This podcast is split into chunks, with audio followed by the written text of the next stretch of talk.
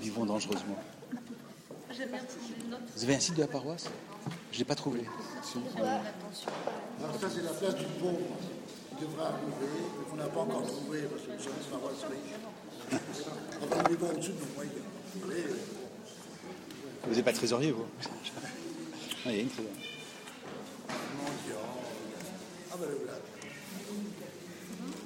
J'ai déjà remercié euh, Père Alexis d'être parmi nous, mais je le remercie encore une fois d'aborder là le sujet que, pour lequel euh, nous l'avons sollicité, qui est un sujet euh, difficile, le sujet de la pratique de la communion dans, dans la, dans la pastorale paroissiale. C'est un sujet sur lequel les fidèles de notre paroisse m'ont à plusieurs reprises euh, interpellé.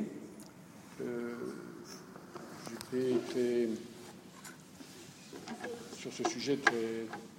J'ai bien entendu la demande et en même temps, je me rendais compte qu'il était nécessaire que nous soyons ouverts pour partager sur ce sujet euh, très sensible, compte tenu de notre histoire où une bonne partie d'entre nous avons pratiqué, entre guillemets, l'intercommunion au sein de l'Église, euh, au sein, de l'ECOF, sujet qui a donné lieu à, des débats. euh, L'hospitalité eucharistique, oui, plutôt. Merci, merci Diane euh, déjà de me corriger. Euh, et quand nous sommes, euh, nous avons été accueillis sous l'homophore de monseigneur euh, Lucas, euh, les règles nous ont été rappelées avec une certaine euh, fermeté, une certaine rigueur. Euh, le clergé ayant la charge de euh, mise en œuvre de la rigueur et, de, l'économie qui y est associée. Et euh, j'ai cherché parmi les, amis clairs qui je pourrais solliciter. Et quand j'ai posé la question à Père Alexis, la spontanéité de sa réponse m'a touché.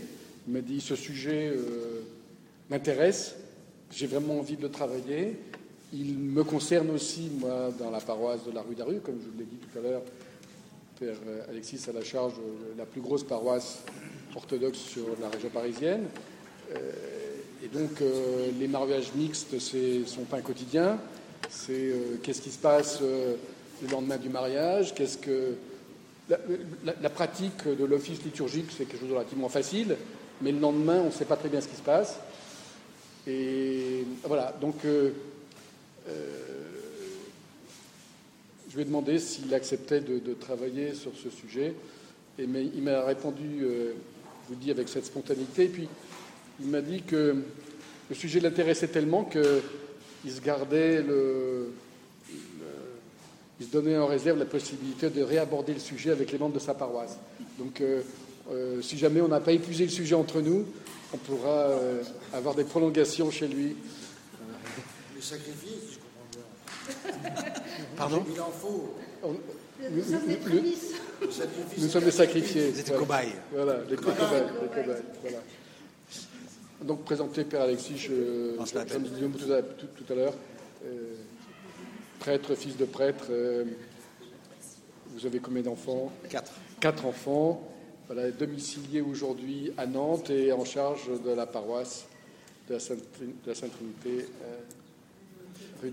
Alors, c'est pas la plus grosse paroisse. Euh, Je reprends la parole là. C'est pas la plus grosse paroisse. Et d'ailleurs, les paroisses, faut pas les compter en, en quantité. Euh, je crois que l'important. Non, parce que c'est bon, une fois de plus, mais on, on y reviendra. Euh, J'expliquais à quelqu'un d'entre vous il y a deux minutes que, en fait, il y a aussi l'inconvénient de la, de la taille de la paroisse et que la crypte fait un peu garde triage. Et qu'il y a des gens qui arrivent chez nous, qui découvrent l'orthodoxie, qui rentrent, et qui, etc., pour ensuite partir ailleurs. Et même parfois, et ça c'est Anne qui me le rappelle régulièrement, il y a- on a des paroissiens qui disparaissent, on s'en aperçoit même pas, tellement on est nombreux. Et donc c'est, il y a la limite, il y a également une limite à cet exercice-là, Euh, mais bon, c'est la vie. C'est pas. Alors, on aime bien se remercier, donc je vais le faire aussi. Non, juste dire merci parce que, parce que effectivement, j'ai une pratique. J'ai une pratique et une pratique, je dirais, que j'appelle euh, instinctive, qui vient du cœur. qui est lié à l'obéissance à mon Église, parce que bon, on reviendra sur la question de l'obéissance. Euh, et ça a été l'occasion pour moi bah, de m'arrêter et tout petit peu de réfléchir sur ma pratique. Voilà. Euh, et donc ça, c'est plutôt pas mal.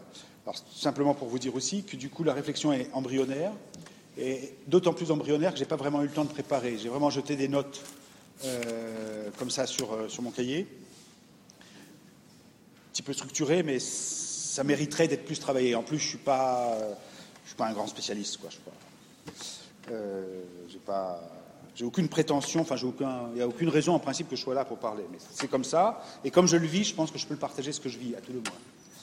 Euh, la première chose, je voudrais commencer par une citation de Théard de Chardin que j'ai trouvée et qui, euh, qui je crois, résume tout. Il dit Il n'existe qu'une seule hostie, l'agneau, qui est distribué mais non divisé, sans cesse consommé et jamais épuisé. Un seul agneau qui est indivisible. C'est plus lui, c'est moi. ça, je paraphrase. Euh, et c'est ainsi, réellement, dans chacune de nos communautés, euh, dans chacune de nos paroisses, sur chaque hôtel, euh, le plus grand, je dirais, des miracles qui est célébré est fondamentalement le miracle de l'unité en Christ. Voilà, et c'est ça qui est important. Souvent, j'ai des paroissiens qui me disent nous, on est dans la région parisienne. Dans la région parisienne, quand il y a un curé qui ne nous plaît pas, ou je ne sais pas quoi, ou le chant ne nous plaît pas, ben on va à côté. On va en face. Facile. J'ai une paroisse à Biarritz où les gens, n'ont pas le choix. Et manque de chance, il y a un prêtre qui a une culture, qui vient d'une culture mais complètement différente. Et donc les gens, ils ont vraiment du mal à s'y adapter. Alors moi, je passe leur temps à leur dire, écoutez, vous venez pas pour le prêtre, vous venez pour le Christ. Et si vous venez vraiment à la rencontre du Christ, finalement, ben, le prêtre, euh, c'est l'un parmi les autres. Alors c'est sûr, vous aurez peut-être moins de catéchèse, vous aurez peut-être des sermons un peu moins bien, ou vous aurez peut-être sera moins bien chanté, ou je sais pas quoi, mais là n'est pas l'essentiel. L'essentiel, c'est réellement le, ce, qui, est célébré. C'est ça qui est important. Et donc ce, sujet, alors vous m'avez coupé là sous les pieds, effectivement, au début je parlais d'intercommunion, même dans ma tête. Et puis assez rapidement, je suis arrivé à me dire, mais non, intercommunion c'est un non-sens, parce que il y a une seule hostie, il y a un seul agneau. Donc il n'y a pas d'intercommunion. on ne peut penser, on ne peut qu'envisager une seule chose, c'est l'hospitalité eucharistique, qui est complètement différente. Alors ce sujet, euh, ce que je veux dire, c'est un sujet qui est très grave. Euh, c'est un sujet qui est grave parce qu'il touche au mystère. C'est un sujet qui est grave euh, parce qu'il touche en ce qu'il y a de plus divin en chacun de nous. il touche à l'essentiel, il touche au Christ, il touche à l'Esprit Saint, et donc il touche au Père, il touche à Dieu, il touche à l'homme. Donc il faut être extrêmement prudent lorsqu'on parle de ça. Euh, et en même temps, euh, je dirais, voilà, il faut savoir raison garder. Il y a des règles dans l'Église. Moi, j'ai toujours dit que les règles, d'abord, il faut les comprendre. Euh, quand on a du mal à les comprendre, bah, il, y a, le temps de l'obéissance. Et puis, il y a ce que l'on pratique chez nous, le, temps bah, de l'économie. Et quelle est la pratique de l'économie et comment est-ce qu'on peut la penser? Alors, euh, le pauvre petit plan que j'ai fait, c'est tout d'abord, je me suis intéressé aux quelques canons qui existent, enfin il y en a, un paquet, mais j'en ai retenu trois, ça suffit, euh, concernant cette question-là, et ils sont redoutables. Euh, après, je me suis intéressé un peu à l'aspect ecclésiologique lui-même, et puis après l'aspect sacramentel. sacramentel. Et la conclusion, c'est uniquement pour justement confronter tout ça à ma pratique. Alors, en ce qui concerne euh, l'aspect euh, canonique. Alors, quelques canons. Alors, dans les canons apostoliques, on peut, il y en a deux qui sont très clairs, qui disent très clairement l'évêque, le presbytre ou le diacre qui s'est, euh, vais pas me relire, qui s'est contenté de prier avec les hérétiques sera exclu. D'accord? C'est redoutable. Donc là, c'est même, même, pas. On ne parle pas d'hospitalité eucharistique, on parle de prier ensemble. Déjà, c'est la première chose. Au canon 35, on ne doit pas prier avec les hérétiques et les schismatiques. C'est un petit peu modulé par euh, un canon qui viendra plus tard du Concile Intrulo, qui dira qu'un hérétique, c'est celui qui a un baptême qui est invalide. alors, à ce moment-là, nous, on peut se poser la question de la validité du baptême. Aujourd'hui, dans tous les cas, la majorité des églises orthodoxes reconnaissent le baptême dans les, tous, les, les baptêmes sont faits au nom du Père, du Fils et du Saint-Esprit. D'accord? Ils sont faits dans l'Église catholique ou dans l'Église protestante. Donc vous voyez, les canons sont extrêmement stricts. Alors, je ne vais pas les développer maintenant, parce que je ne connais pas bien, et puis deuxièmement, c'est un peu long. Euh, donc, euh, il faut le savoir. Mais en même temps, on peut se dire une chose, c'est que les, canons, d'une part, c'est quelque chose qui est historique, qui est daté historiquement. Le canon ne correspond pas forcément au dogme. Le canon ne fait pas dogme, automatiquement. Euh, et au cours des siècles, ils ont évolué, et je dirais même la conscience de l'Église a évolué. Regardez ce qui s'est passé à Assise il y a une semaine, ou ce qui s'est passé dans différentes églises localement lorsqu'ils ont célébré le Xème anniversaire d'Assise non seulement nos évêques, euh, patriarches, ce que l'on veut, ont prié non seulement avec d'autres chrétiens, mais ils ont créé même avec d'autres euh, religions. D'accord? Donc aujourd'hui, si on prend le canon apostolique 45, ils devraient tous être euh, exclus de l'Église. Ce qui est un non-sens. Donc la conscience, non, ça veut dire que la conscience de l'Église a évolué. Il faut l'accepter. Ce qui replace, je dirais, les canons à leur juste place. Et donc, tout canon interdisant l'hospitalité eucharistique, on peut se dire que quelque part, il pourrait aussi, un jour, un jour, non, être mis en question dans la conscience de l'Église. On ne peut pas l'exclure. D'autre part, en aucun cas, le canon ne peut être un obstacle sur la route de l'unité. En aucun cas, la règle ne peut être un obstacle sur la route de la rencontre avec le Christ. Et les exemples sont multiples, à commencer par ce que l'on trouve dans l'Évangile. Et alors, je ne sais pas qu'est-ce qui a dit ça, c'est l'idée, c'est le droit s'arrête là où commence l'amour. Et ça, c'est quelque chose qui est très important. Voilà. C'est sur l'aspect strictement, je dirais, voilà, canonique. Disant, il faut savoir que ça existe. Il faut peut-être réfléchir à savoir si il ne faut pas les remettre un moment à leur place. Ensuite, ce que je voulais dire sur l'aspect ecclésiologique, je vais assez vite parce que je pense que ce qui est plus intéressant, c'est la discussion que l'on va avoir. Euh, sur l'aspect ecclésiologique, l'Église, elle se définit fondamentalement comme étant la communauté eucharistique. La communion, elle ne peut intervenir que au sein de l'Église, pas intervenir ailleurs qu'au sein de l'Église. Et ça, c'est quelque chose qui est fondamental. Et ça, ça a été.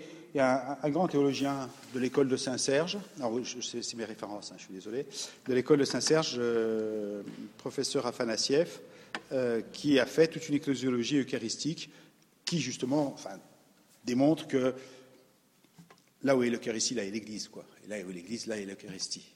Et ça, c'est quelque chose qui est très important. On ne peut pas vivre l'Église sans Eucharistie sans être euh, s'agréger au Christ, sans devenir membre du corps de Christ, sans pouvoir communier tous ensemble et devenir Église. Parce qu'en communion, nous devenons Église, euh, membre d'un seul corps. Voilà. Et donc, et ça, c'est quelque chose qui est central. Et lorsqu'on parle d'hospitalité eucharistique, il faut également avoir présent cette notion-là à l'idée. Sachant que l'Église, voilà, nous, aujourd'hui, qui sommes rassemblés, trois, trois pèlerins là, qui sont rassemblés, là, pas grand monde, hein, euh, on est l'Église. On vient de célébrer, on vient de communier tous ensemble. On est l'Église. C'est énorme. C'est, enfin, des mots, enfin, voilà, des mots, mais c'est, bien plus que des mots. Il n'y a pas de mots pour le dire. Et il faut être bien conscient de ça.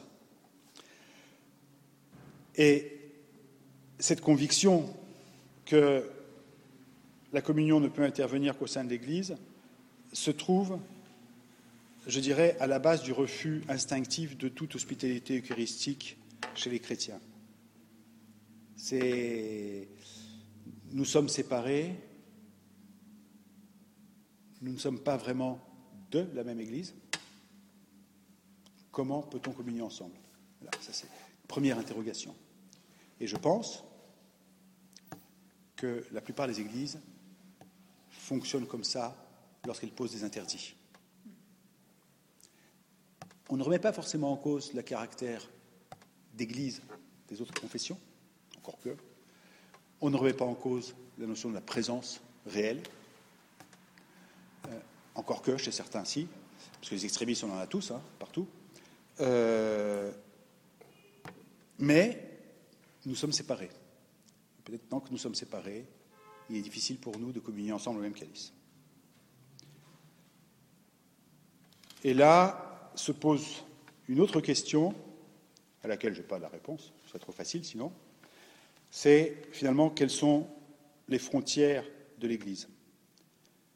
Faut-il concevoir l'unicité de l'Église dans un sens qui est étroit ou dans un sens qui est plus large? Une fois de plus, dans un sens qui est strictement confessionnel avec un certain nombre de règles, etc. Ou finalement se dire que l'Église, dans son extrême diversité, bah, sont tous ces hommes et femmes qui confessent le Christ, qui confessent Dieu, Père, Fils et Saint-Esprit. La question peut être posée. Et surtout, elle peut être posée à partir du. Je n'apporte pas la réponse, hein, je, suis prudent, surtout je suis enregistré. Et elle, peut d'autant plus être posée que l'approche, et là je passe à l'aspect sacramentel, l'approche sacramentelle de l'Église et de l'Église orthodoxe est relativement ouverte. Et il s'agit d'une pratique qui est séculaire. Ce n'est pas le XXe siècle, ce n'est pas les modernistes d'aujourd'hui qui ont inventé ça.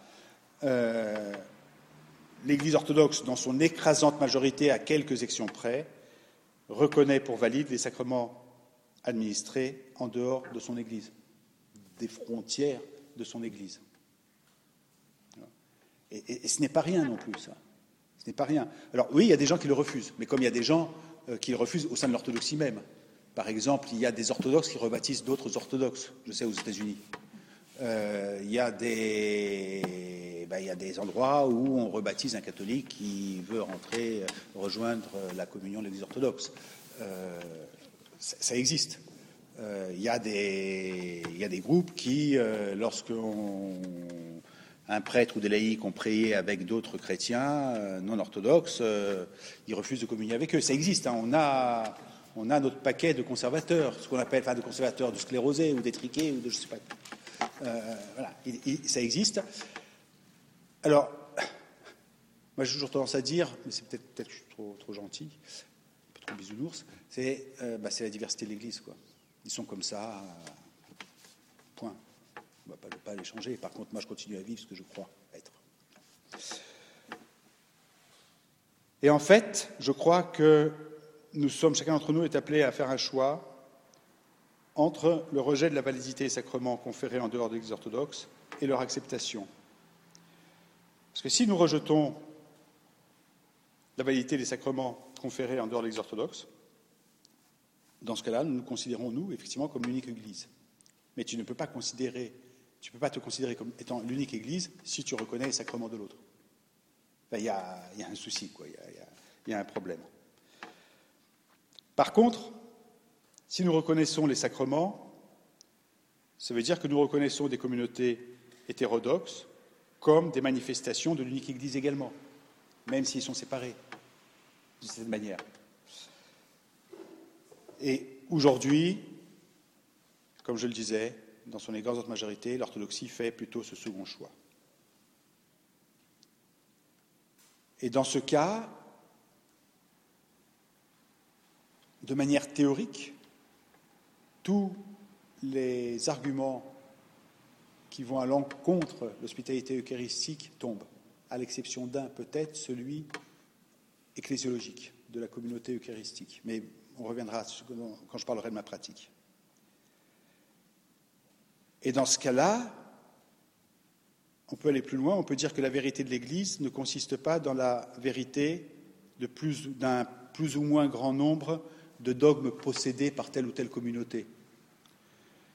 Euh, des dogmes. Euh, non, la vérité de l'Église, elle ne, elle ne consiste pas non plus dans la profondeur de la liturgie, ni dans l'adaptation de tel ou tel système canonique des liturgies. L'ai vécu aujourd'hui. Il peut en avoir une diversité. Il y en a toujours une diversité. Et si on prend les premières communautés chrétiennes, les dernières, j'ai fait une catéchèse sur la liturgie. Euh, sur, l'Eucharistie. Et là aussi, j'ai fait un petit peu de recherche. Et bah, dans les temps apostoliques, il y avait autant d'anaphores que de, célébrations quasiment. Après, progressivement, les choses sont construites, sont progressivement construites. Une fois de plus, ce qui était important, c'était le rassemblement d'hommes et de femmes en communauté, ça c'est important, parce que les apôtres s'adressaient, on reviendra là-dessus, en communauté euh, autour de leur évêque, autour de leur président, euh, pour célébrer l'Eucharistie.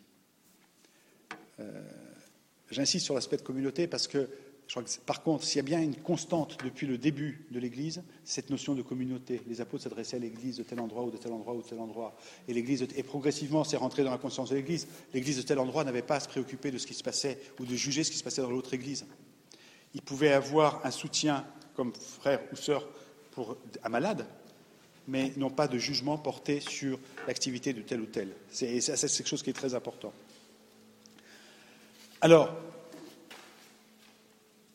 tout cela a son importance lorsque nous reconnaissons les sacrements des autres. Ça veut dire que nous reconnaissons que fondamentalement la vérité de l'Église consiste avant tout dans la présence sacramentelle et extra-sacramentelle du Christ. Et qu'on le veuille ou non, le Christ, c'est l'unique vérité.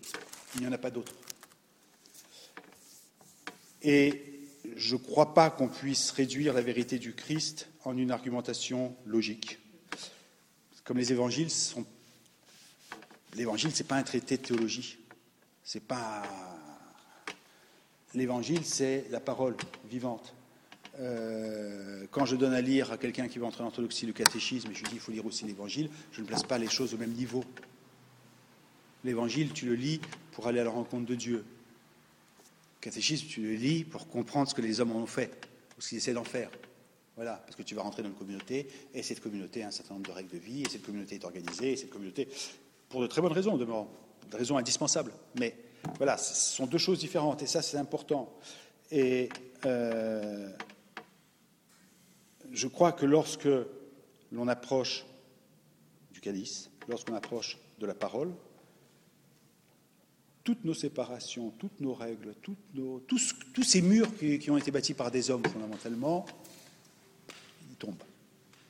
Ça, j'en suis intimement convaincu. Alors, si le, c'est, devient embêtant cette affaire, parce que si le, Christ se trouve dans chaque Église et que nous ne sommes pas capables de dépasser euh, les limites que nous nous sommes construites, ça veut dire finalement que nous plaçons la raison au-dessus du Christ, nous plaçons la règle, la raison au-dessus de la charité, au-dessus de l'amour. Là aussi, bah, quand il m'arrive de refuser l'Eucharistie à quelqu'un, c'est euh, une vraie douleur, c'est une vraie, une vraie question. Au demeurant, pour être franc, que la personne soit orthodoxe ou non orthodoxe. Que la personne soit orthodoxe ou non orthodoxe. Il peut m'arriver de dire à quelqu'un qui est orthodoxe c'est mieux que tu ne communies pas aujourd'hui. Voilà, pour des raisons euh, strictement personnelles à la personne. Euh, ou, euh, au contraire, quand quelqu'un est dans une situation de, chute forte, bah, peut-être tu veux dire si, bien communier, au contraire, parce que c'est pour la guérison des malades aussi. C'est avant tout pour la guérison des malades, de nos maladies, la communion. C'est pas. Donc, mais je crois que l'importance là déjà, c'est de se dire que voilà, quand tu te tiens, le prêtre se tient devant la communauté avec le calice et qu'il distribue la communion, c'est une responsabilité qu'il porte. Là aussi, on reviendra sur cette question dans, la conclusion. Euh, et les moments où tu prends les décisions, elles sont redoutables. Elles sont redoutables. Mais c'est voilà, comme ça. Il ne faut pas non plus prendre la tête trop, parce que sinon, on ne fait plus rien. Alors, il y a ce risque de placer justement la raison au-dessus de Christ. Et quand on place la raison au-dessus du Christ, est-ce qu'on n'a pas tendance aussi Est-ce que quelque part, ça ne veut pas dire qu'on place un peu notre propre conscience au-dessus de la conscience du Christ On peut se poser la question. Une fois de plus, je fonctionne beaucoup par question parce que ce n'est pas, pas des sujets simples. Et là, on revient, par exemple, à la visite du Christ à la maison du publicain et de la crise d'urticaire que cela a créé chez les docteurs et les pharisiens. Pourquoi votre maître mange-t-il et boit-il avec des publicains et des pêcheurs? Il le fait. Et en gros, il n'a pas fait que ça, mais il a beaucoup fait ça. D'accord? Tous ces, globalement, la, première vraie conversation théologique qu'il a avec quelqu'un, si on met de côté les, apôtres, c'est avec une femme, mal et une hérétique en plus. C'est quand même intéressant, quoi. Et en dehors de tout temple. Donc voilà, et je crois qu'il faut toujours se souvenir de ça. Ce ne veut pas pour autant dire qu'il ne faut pas être obéissant à son Église. Je suis très prudent parce que je suis enregistré. Alors, en gros, pour résumer, on ne peut pas diviser le Christ. On n'a pas le droit de diviser le Christ. Il n'y a pas plus grand péché, je crois. Ça veut dire que réellement, lorsqu'on divise le Christ, on est là et on, voilà, on déchire sa, son vêtement. C'est exactement ça. Et non seulement on ne peut pas diviser le Christ, et qui sommes-nous pour empêcher l'Esprit Saint de souffler où il veut? Ben voilà, une fois de plus, les sujets que l'on traite sont des sujets graves, donc je suis très prudent. Euh, et je crois que dans des sujets comme ça, ben, il faut réellement dire ce que l'on est et, ce que l'on pense. Et après, euh, après, il y a la pratique. Et cette pratique, ben, elle est beaucoup plus compliquée. Alors pourquoi la pratique est plus compliquée? Euh, Parce que nous sommes des hommes et des femmes qui sont faibles, parce que nous sommes des, des hommes et des femmes qui sont extrêmement fragiles, euh, parce que nous sommes des hommes et des femmes qui n'auront pas toujours conscience du mystère qui se réalise euh, là, euh, et que donc, je dirais, il faut être prudent. Il une vraie responsabilité, et alors là, ce n'est pas seulement la responsabilité du prêtre, c'est la responsabilité de la communauté, de l'ensemble de la communauté. Quand on dit qu'on doit se porter les uns les autres, il y a vraiment quelque chose de là. Alors, dans ma pratique, pour résumer, je vais parler comme Sarkozy sur la TVA. Je ne pratique pas de manière généralisée l'hospitalité eucharistique. Il a dit exactement la même chose sur la TVA. Je ne pratique pas. Il n'y aura pas de baisse généralisée de TVA. Donc ça, ça m'a beaucoup plu. Et en, fait, c'est exactement ça. Et il m'arrive, je vais directement à la conclusion à ce que je fais, il m'arrive de pratiquer l'hospitalité eucharistique quand au fond de mon cœur, je sais que je n'ai pas le droit de faire autrement.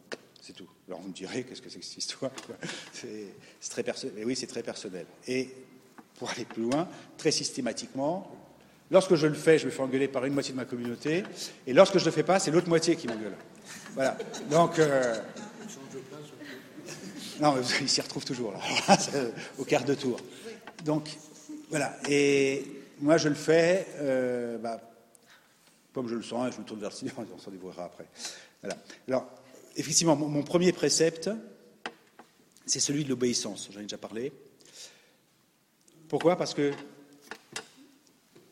je suis prudent aussi sur ce que je dis. Toutes les questions qui touchent au spirituel sont des questions qui sont extrêmement sensibles.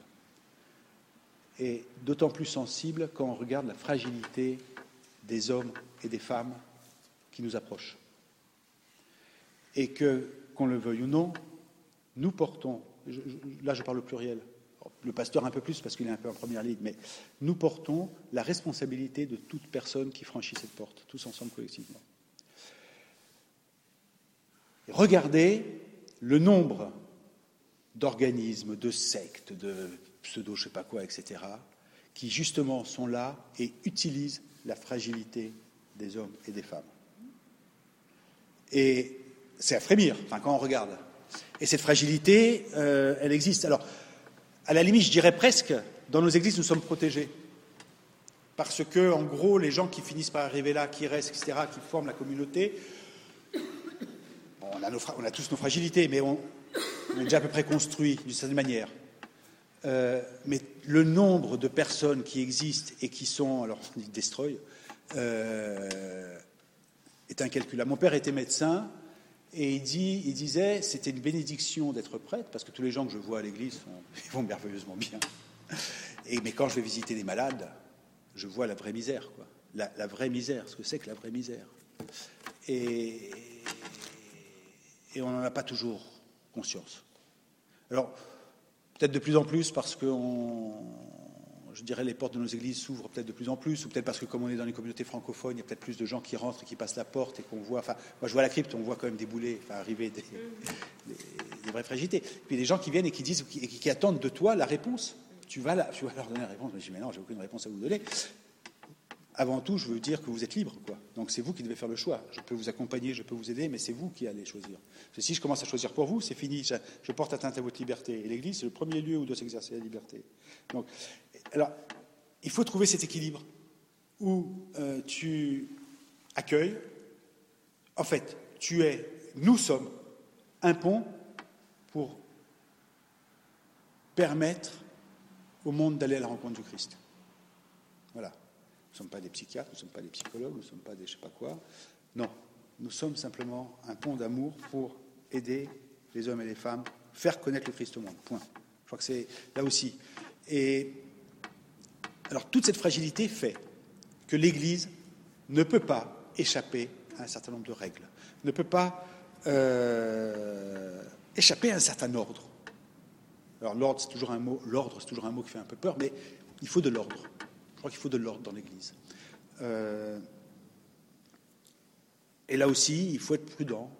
Il faut être prudent parce que c'est un, perpétuel équilibre à rechercher entre justement cet ordre, euh, cette obéissance et l'amour. Toujours trouver le bon équilibre. Et là, c'est l'intelligence de l'homme, et c'est non seulement l'intelligence de l'homme, c'est là où l'Esprit Saint a du boulot à faire en nous, et c'est là où nous, on doit être capable de, bah, le laisser travailler en nous. Et, voilà, alors c'est pareil, je dis c'est collectif parce que c'est profondément communautaire, et c'est vrai qu'il y a une responsabilité particulière du prêtre, parce que le prêtre a été nommé par son évêque. Alors, quelle que soit la procédure où le bonhomme s'est retrouvé prêtre, hein, le prêtre a été nommé par son évêque pour accompagner, guider, mener à bon port une communauté. On lui confie une communauté, il doit, doit la porter. Alors, la communauté, en principe, doit le reconnaître. Dans les ordinations orthodoxes, il y a le axios, qui est un petit peu automatique, c'est-à-dire il est digne, ou il est à la limite désigné par le prêtre. Euh, alors, je dis ça très facilement parce que moi, j'ai été coopté, pas par la communauté, par le prêtre d'avant. J'étais, euh, dans le système. Euh, mais fondamentalement, euh, bah, le prêtre porte cette responsabilité un peu plus, en étant en première ligne, sachant que, et ça c'est quelque chose qui est très important aussi, je crois, la communauté porte le prêtre. Que c'est un homme comme les autres, parce que, enfin, tout ce qu'on veut. Euh, et là aussi, c'est ce savant équilibre qui doit se construire. Donc, pour moi, il y a ce principe d'obéissance par rapport à un ordre qui existe et qui me fait dire que voilà, bah, si, dans sa sagesse, l'Église, depuis des siècles, tout en reconnaissant, euh, tout en reconnaissant euh, l'aspect sacramentel des églises sœurs, n'admet pas l'hospitalité eucharistique, voilà, bah, il ne l'admet pas et je, vis avec, et j'en souffre. Parfois, été pendant sept ans, je travaillais à la CAT, l'Action des chrétiens pour l'abolition de la torture. J'étais permanent à la CAT. L'Action des chrétiens pour l'abolition de la torture. J'étais permanent, c'est un organisme œcuménique. Pendant sept ans, je n'ai pas communié une seule fois aux Eucharisties qu'on faisait tous ensemble, après le travail ou quand on commençait une assemblée ou n'importe quoi. Pendant sept ans, je leur ai dit, mais non, vous n'êtes pas une liturgie orthodoxe, c'est ridicule, si vous venez, je ne pourrais pas vous donner, vous ne pourrez pas communier. Par contre, faisons des vêpres, etc. On peut, il y a mille façons de pouvoir communier. Dans le travail, dans le service, dans l'évangile, dans la prière, enfin bon, il y a mille façons. Mais aujourd'hui, voilà, on ne sait pas faire.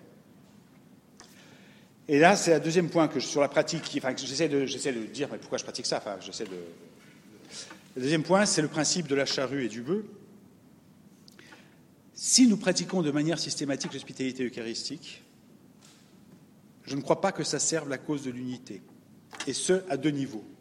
Premier niveau, on va se dire, ben, finalement, Qu'est-ce qu'on a à se prendre la tête avec le dialogue théologique? De toute façon, on peut communier les uns chez les autres. L'affaire est bouclée. C'est vrai que le jour où on pourra communier les uns chez les autres, etc., l'affaire sera bouclée. On aura fait le tour. Et pourtant, ce dialogue théologique, on en a besoin. quand moi je, suis avec mes amis catholiques et je leur dis, mais je leur parle de, par l'infaillibilité papale, ils me disent, on n'y croit pas. Ou je leur parle de l'Immaculée Conception, ils disent, on n'y croit pas. Et je dis, vous n'êtes pas mal à l'aise? Bon, non. Et finalement, moi je crois justement, et ça c'est dans cet ordre euh, dont je parlais avant, on a besoin d'avoir une structure dans notre foi. Alors peut-être qu'il faut être attentif à ne pas à mettre de côté ce qu'ont surajouté les hommes, parce qu'on est aussi spécialiste de ça, et en particulier pour les rites. Euh, mais là aussi, il y, a, quelque part une obéissance. Obéissance, dire non, ben non, je, effectivement, je ne veux pas transgresser ça. Et comme je vous le disais, alors attendez, Voilà. Et je pense aussi que pratiquer systématiquement l'hospitalité eucharistique, c'est quelque part nier l'ecclésiologie. Alors, là, c'est un peu plus. Je suis peut-être un peu plus ténébreux. Comme je vous le disais, nous vivons l'Eucharistie en communauté. Nous sommes ici une communauté. Une communauté ici, Saint-Jean, la communauté de Sainte Trinité à la crypte, hein, en face, de l'autre côté chemin de fer, une communauté, Saint Sauveur. Euh, et c'est vraiment des communautés. Et on ne se balade pas d'une communauté à une autre. Quand j'ai un fidèle qui va ailleurs, je lui dis Présente-toi au prêtre. Dis-lui d'où tu viens, qui tu es, et demande-lui si tu peux communier. Moins de choses. Tu viens chez quelqu'un, on te mettre à table, tu te présentes, tu dis bonjour. Tu... Voilà. Et lui, il va te dire à la limite quelles sont les règles dans la maison. Je me une fois, on était avec mon épouse à Bussy, euh, monastère, on a été voir le prêtre qui ne nous connaissait pas, on a dit voilà, on voudrait communier demain, il dit de vous confesser.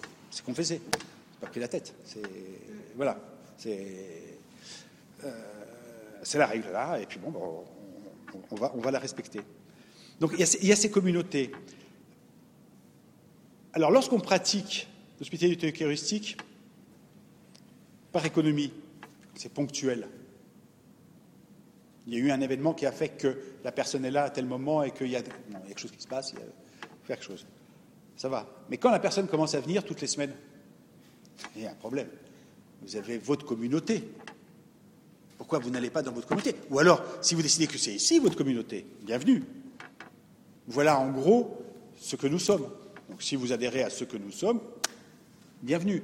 Mais sachez que, voilà, si c'est aujourd'hui ça votre communauté, ce n'est pas la communauté qui est de côté de la voie chemin de fer. Je crois que ça c'est important. C'est important parce que, euh, d'une part, le tourisme ecclésial n'est pas forcément une très bonne chose. C'est bien pour des jeunes parce qu'ils découvrent la richesse de ce que ça peut être, ou ça peut être bien quand je viens vous visiter, mais c'est ponctuel.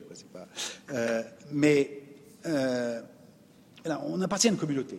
Et donc, pratiquer de manière systématique avec des personnes l'hospitalité eucharistique alors qu'ils sont d'une autre église, d'autant plus d'une autre église, quelque part, il y a une négation de quelque chose. Je, enfin, je le sens au fond de moi. Je ne peux pas le démontrer plus, mais je, sens qu'il y, y a, quelque chose.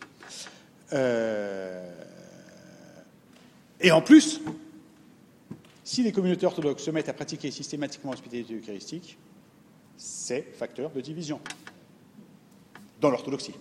Alors peut-être on s'en fout, mais c'est quand même dommage. Là où on pense pouvoir créer de l'unité, évidemment, on finit par créer quelque part la division, voire la division au sein de la communauté. Là aussi, il faut être prudent. Et c'est toujours, c'est des questions que je me pose à chaque instant, en tant que prêtre, parce que une fois de plus, tu te retrouves, tu es, président, donc tu es président, tu n'as pas le choix. Tu ne peux pas te dérober non plus. Tu as des décisions à prendre, mais ta tâche première, c'est de maintenir l'unité de ta communauté. C'est ta tâche première, l'unité en Christ. Et si tu sais que telle décision que tu vas prendre, bah, ça va créer un schisme, bah, tu vas faire de la diplomatie. Et sur un, certain, sur un tas de choses, bah, on est constamment appelé à ça. Puis après, les choses qui sont essentielles. Alors, sur les choses essentielles, on ne transige pas. Vous voyez? Donc c'est, à chaque instant, il faut, euh, lorsqu'on pose un acte, c'est se dire, est-ce qu'il sert l'unité? Est-ce qu'il sert le, ce pourquoi euh, nous sommes là? Est-ce qu'il sert... Euh, est-ce que ça va dans... Est-ce qu'il sert ce baptême que je confesse ou ce sacerdoce que j'ai accepté ou qui, m'a été donné, qui m'a été confié. Euh, voilà, à chaque fois, il y a cette question-là qu'on doit se poser, on doit se la reposer dans chaque acte de sa vie. Je crois que ça, c'est important. Alors, venons-en maintenant, et je vais pas, je vais terminer rapidement, euh, sur la manière dont moi j'applique les principes d'économie. Alors, comme je vous le disais, c'est plus un acte du cœur, plus que raisonné. Euh, il y a simplement des cas particuliers où c'est une évidence. Mais une fois de plus, je répète, ce sont des cas ponctuels. Euh, jamais systématiques. Et comme je le disais, on appartient à une communauté, une paroisse. Et c'est vrai entre orthodoxes aussi, comme je le disais. Alors, en général, quand je vois que, par a un baptême, euh, c'est tout bête, hein, quand je vois qu'il y a un baptême, et que je vois qu'il y a une grosse partie de la famille, euh, de la partie adverse, euh, non, je ne pas dire ça, euh, non orthodoxe, qui va venir et qui va participer à la liturgie, parce qu'en général, on essaie de faire les baptêmes dans la liturgie, dans notre communauté. Quand on le fait le samedi, il n'y a pas de problème. Vous faites ce que vous voulez. quand on le fait dans la liturgie, il y a un problème. J'ai prévu à l'avance. Je leur dis, voilà, écoutez, sachez, notre pratique, c'est ça. Je ne vais pas voir débouler 20 euh, catholiques tout à coup communier au calice. je ne maîtrise plus. Donc ça, je ne sais pas faire. Par contre, il m'est arrivé, euh, le jour d'un baptême, euh, d'un couple mixte, le père approche du calice, après le baptême de son enfant, je ne pouvais pas ne pas lui donner. Je lui ai donné de manière, enfin, je dirais, évidente. Évident. Enfin, la, question ne s'est même pas posée chez moi. Alors vous me direz, ça dépend un peu de votre humeur. Alors c'est vrai, c'est la limite. Je dirais que c'est la limite de l'homme. C'est la limite, euh, bah, c'est notre limite à tous. Quoi. Et malheureusement, dans notre sacerdoce, on peut faire des bêtises aussi, parfois. Faut... Et il faut l'accepter, parce que si on ne l'accepte pas, on est foutu. Il faut être exigeant avec soi-même, il faut que les paroissiens soient exigeants avec leurs prêtres. Mais bon, voilà, il y a, il y a une limite. Et après, il y a, je dirais, je dirais les cas structurels. Alors le cas structurel, c'est pour moi le meilleur exemple, c'est le couple mixte. Un couple mixte, quand il m'est donné de les préparer au mariage, je pose d'emblée un postulat en disant un, je vous engage à vous marier dans l'église de celui qui est le plus pratiquant. Premièrement. Deux, je vous engage à baptiser vos enfants dans l'église de celui qui est le plus pratiquant. Pour moi, ce qui est important, c'est qu'ils soient baptisés. J'ai mon propre frère qui est marié avec une jeune femme qui est beaucoup plus pratiquante que lui, beaucoup plus croyante, enfin, une foi qui est complètement chevillée au corps. Tous ses gosses sont catholiques. Donc c'est. Et tant mieux, quoi. Enfin, faut, se, une fois de plus, reposer la question par rapport au monde dans lequel nous vivons, qui est fondamentalement athée. Voilà. Donc ça, c'est le postulat que je dis. Et je leur dis dès le départ, parce que nous ne pratiquons pas l'intercommunion.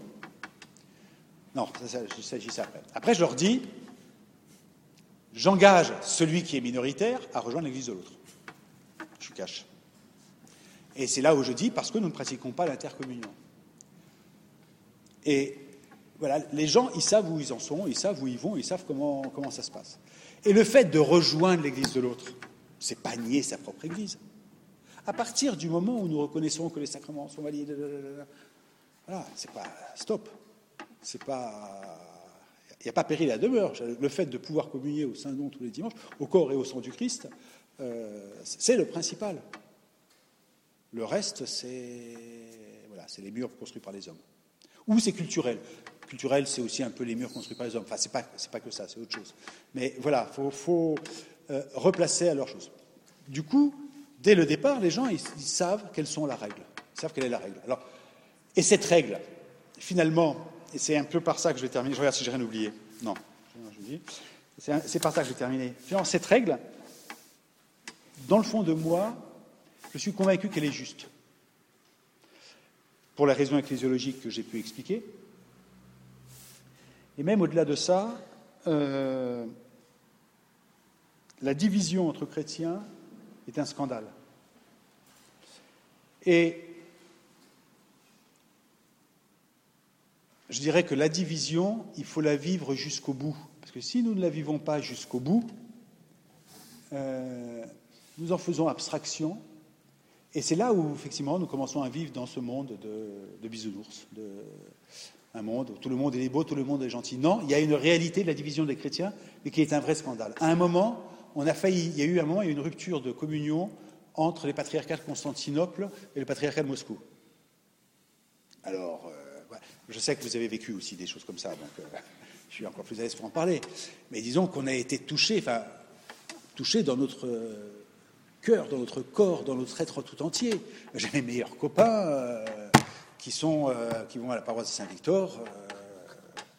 voilà, je ne peux pas. Je, je, communier avec eux, mais c'est un, non-sens. C'est un non-sens pour moi. Mais je crois que le fait d'être passé par là, te renforce dans ton désir de tout faire pour préserver l'unité qui est finalement notre euh, job, c'est pas le bon terme, notre, vraiment notre mission, notre devoir premier à tous.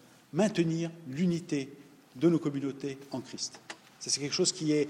Parce que si on n'arrive pas à maintenir l'unité de nos communautés en Christ, on n'est pas capable de témoigner à l'extérieur.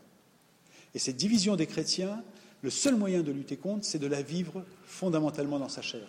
si tu ne la vis pas dans ta chair, tu passes à côté. Quelqu'un qui n'a pas connu la maladie,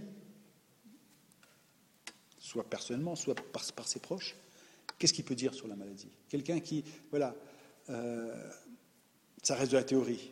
Non. Mais par contre, cette division, il faut être capable, et c'est ça notre devoir, de ne pas la prendre à la légère et de la vivre vraiment dans notre chair. Et pratiquer systématiquement. Une fois de plus, je parle de systématiquement. L'hospitalité eucharistique, ça n'aide pas. J'en suis quelque part convaincu. Voilà. Donc, euh, vous voyez, euh, la, réponse n'est pas si simple, il n'y a pas une réponse uniforme. Euh, cette réponse, elle se construit dans l'obéissance, dans l'ordre et dans l'amour. Voilà, la charité. Voilà. Je ne peux pas dire autre chose. Un grand merci pour votre écoute. Merci. Alors, je sais pas, maintenant on peut partager, des questions, choses comme ça. J'ai dû oublier des choses que j'aurais pu dire, mais j'ai pas. Voilà. Oui. Parle haut, Jean. Parle plus fort.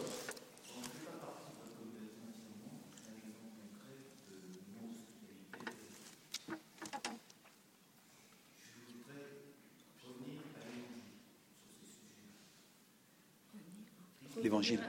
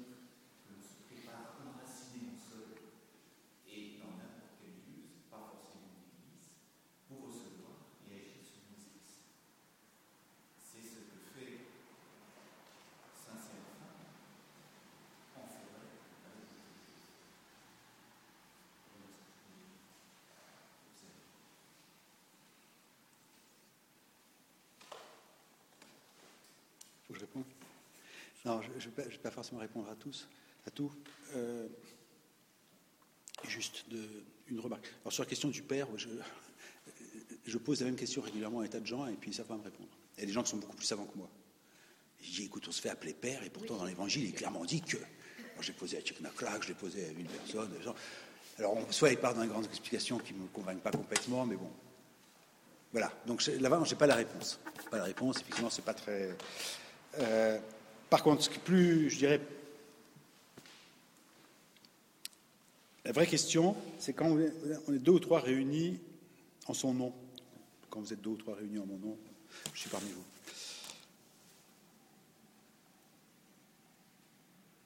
Je suis d'accord avec vous, enfin, je ne vais pas dire que je ne suis pas d'accord avec vous. Je dirais qu'il y a. Il doit y avoir une prudence simplement par rapport à ça d'avoir une prudence, une fois de plus.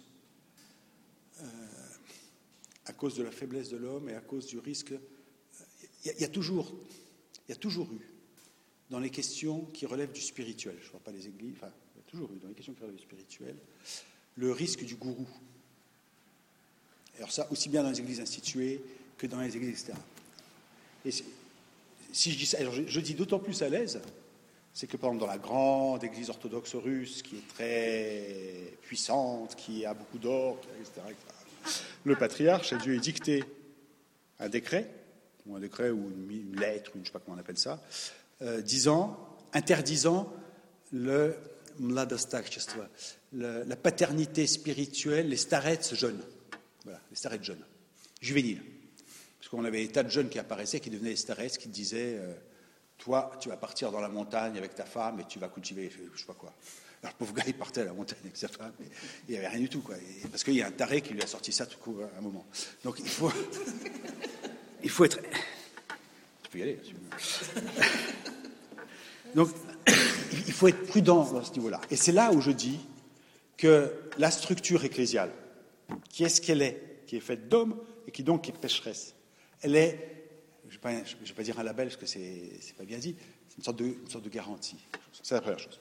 Deuxièmement, et ça c'est une question que moi je me pose et que je n'ai pas complètement résolue encore à ce jour, je suis extrêmement méfiant de l'émotion dans la vie spirituelle. Euh, je ne sais pas comment dire ça. Je ne sais pas comment l'expliquer. Ou alors, à la limite, je peux faire le parallèle avec, la vie amoureuse, toute proportion gardée. Euh, la passion ou l'émotion que l'on peut vivre lorsque l'on rencontre l'amour de sa vie. D'accord?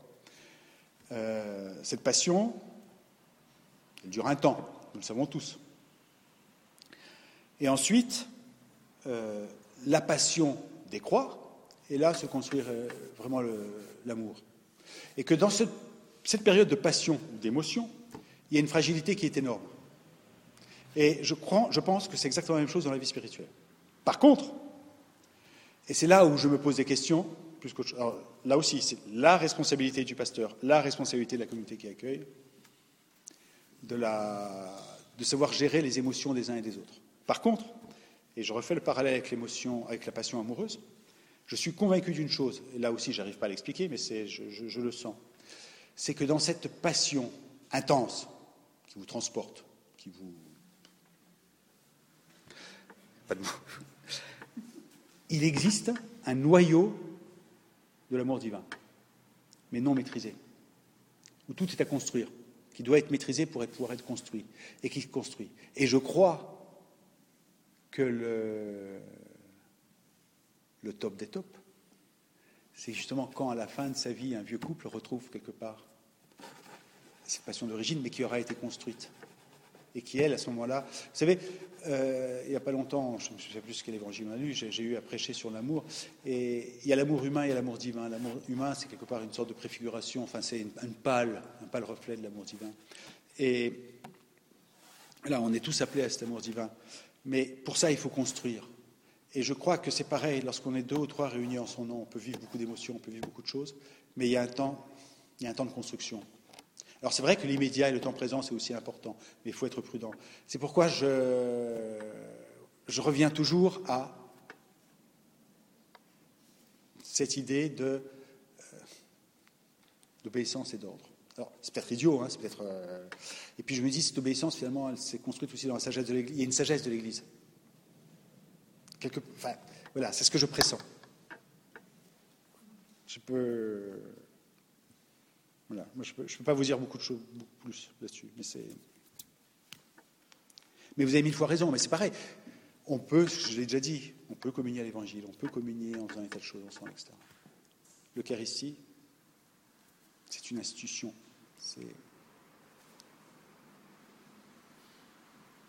Mais bon, je ne réponds pas à votre question. D'autres questions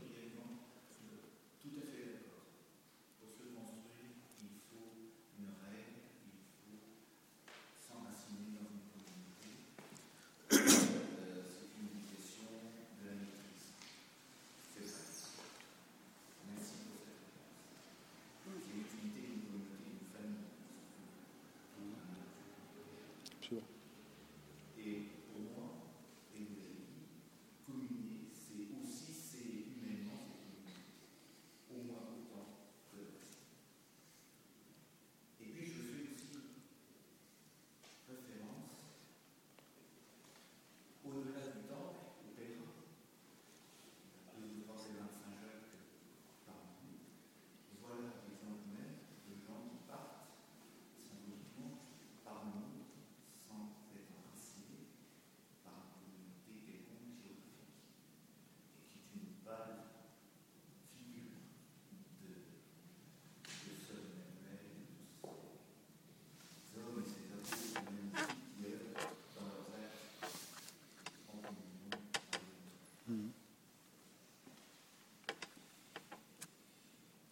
Merci.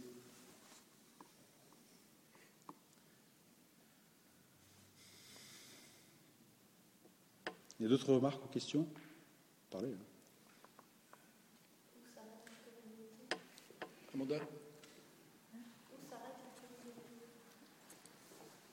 Alors, Quel, quel est le sens de- Où s'arrête la communauté? Quel est le sens de la question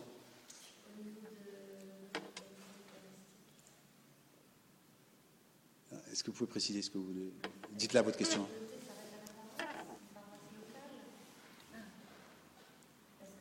Oui, fondamentalement, oui. Moi, pour moi, la communauté, c'est une communauté locale, c'est une paroisse locale, bien sûr.